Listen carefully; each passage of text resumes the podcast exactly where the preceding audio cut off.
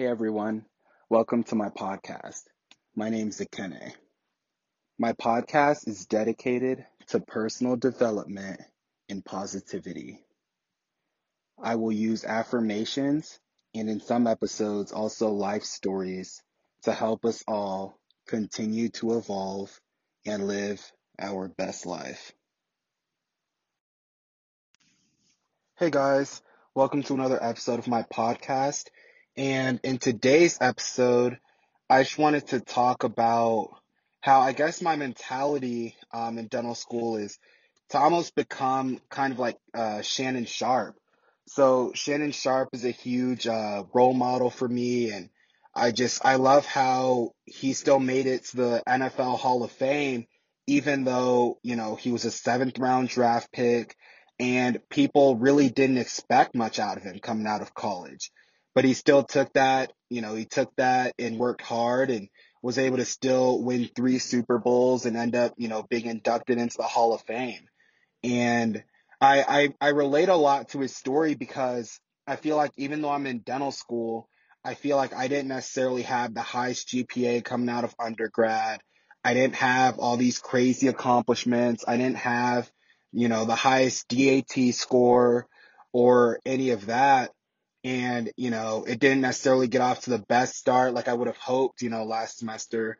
But it's it's also not going to deter me and I still regardless of all that I still want to become the best dentist I can become and I still want to you know end up working as hard as I can so that I can do as well as I can both academically and you know in terms of developing my hand skills and doing all of those things I still want to, you know, work as hard as I can. So even though, you know, I wasn't, you know, I didn't have all these accolades coming into school, um, it's still a, it's still a goal of mine to, to improve every day and to work as hard as I can.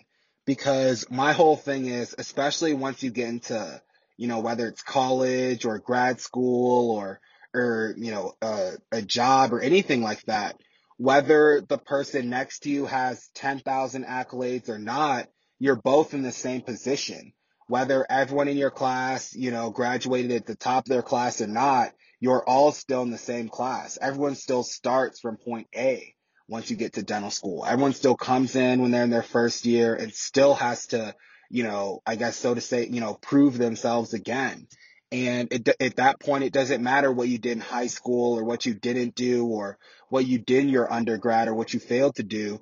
It's all about, okay, now, now that you're in grad school, now that you're in dental school, what can you do right now to make up for those things that maybe you weren't able to do in your undergrad?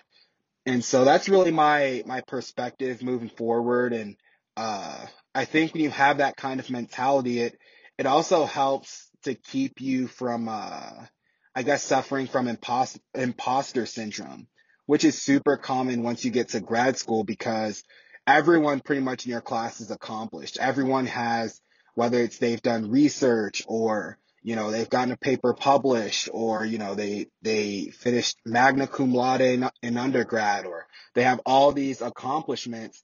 And sometimes it can get easy to get intimidated by all of that. And, um, even if uh, they end up doing well, you know, and in dental school and things like that, I just understand that it's not up to me to compare myself to that either. You know, I have to keep running my own race and just focus on, you know, what doing what I need to do um, to improve every day and just make the most of this opportunity. Because um, at the end of the day, you know, it's it's an it's an incredible opportunity, and you know, it's it's important to just try and make the most of it, no matter what what transpired in the past. It's all about doing what you can. And um, I saw a video the other day, and Kevin Hart was talking about how it's important to um, everything that you do is for tomorrow and not for today. It's for putting yourself in a better position for tomorrow. So that way, moving forward, you're in a better position to take advantage of the opportunities that get presented to you.